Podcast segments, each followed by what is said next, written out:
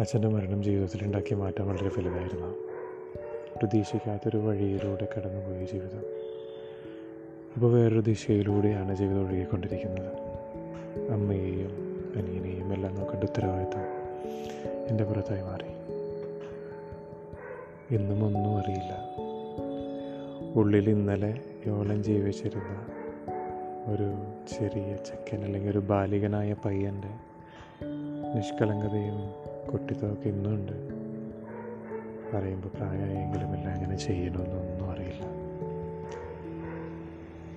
ഇപ്പോൾ എല്ലാവരും തിരക്കൂട്ടി കല്യാണം കഴിപ്പിക്കുകയാണ് വരുന്ന ഡിസംബർ പത്തൊമ്പതിനാണ് നിശ്ചയിച്ചിരിക്കുന്നത്. അതിന്റെ കാര്യങ്ങൾക്ക് പുറകെയുള്ള ഓട്ടമാണ്. ഇതിനു മുന്നേ ഒരു കല്യാണം കല്യാണവുമായി ബന്ധപ്പെട്ട് ചെയ്യേണ്ട കാര്യങ്ങളെ പറ്റിയല്ല ഒരു കാര്യവും ചെയ്തുള്ള പരിചയമില്ല എന്നുള്ളതാണ് സത്യം. എന്തൊക്കെ അബദ്ധങ്ങൾ ഞാൻ എന്റെ കല്യാണവുമായി ബന്ധപ്പെട്ട പ്രിപ്പറേഷനിലൂടെ വരുത്തി വയ്ക്കുമെന്ന് എനിക്ക് തന്നെ അറിയില്ല. എന്താകുമെന്ന് അറിയില്ല ജീവിതം. ഞാനൊന്ന് തുറന്ന് സംസാരിക്കാൻ തുറന്ന് പറയാൻ സത്യം പറഞ്ഞൊരു സുഹൃത്തുക്കൾ പോലും ഇല്ല എനിക്ക്. അടുത്ത സുഹൃത്തുക്കളെല്ലാം തിരക്കുകൾക്കിടയിൽ നഷ്ടപ്പെട്ടു.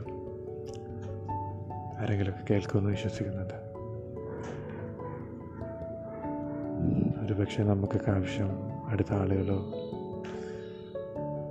ഒത്തിരി അടുത്ത് നിൽക്കുന്നവരോ ഒന്നുമല്ലല്ലോ പറയുമ്പോൾ കേൾക്കാൻ ഒരു പരിചയമില്ലെങ്കിലും ആരെങ്കിലും ഒരാളുണ്ട് എന്നുള്ളൊരു തോന്നൽ. അങ്ങനെ ആരെങ്കിലും ഒരാളത് കേൾക്കുമെന്ന് ഞാൻ കരുതുന്നു.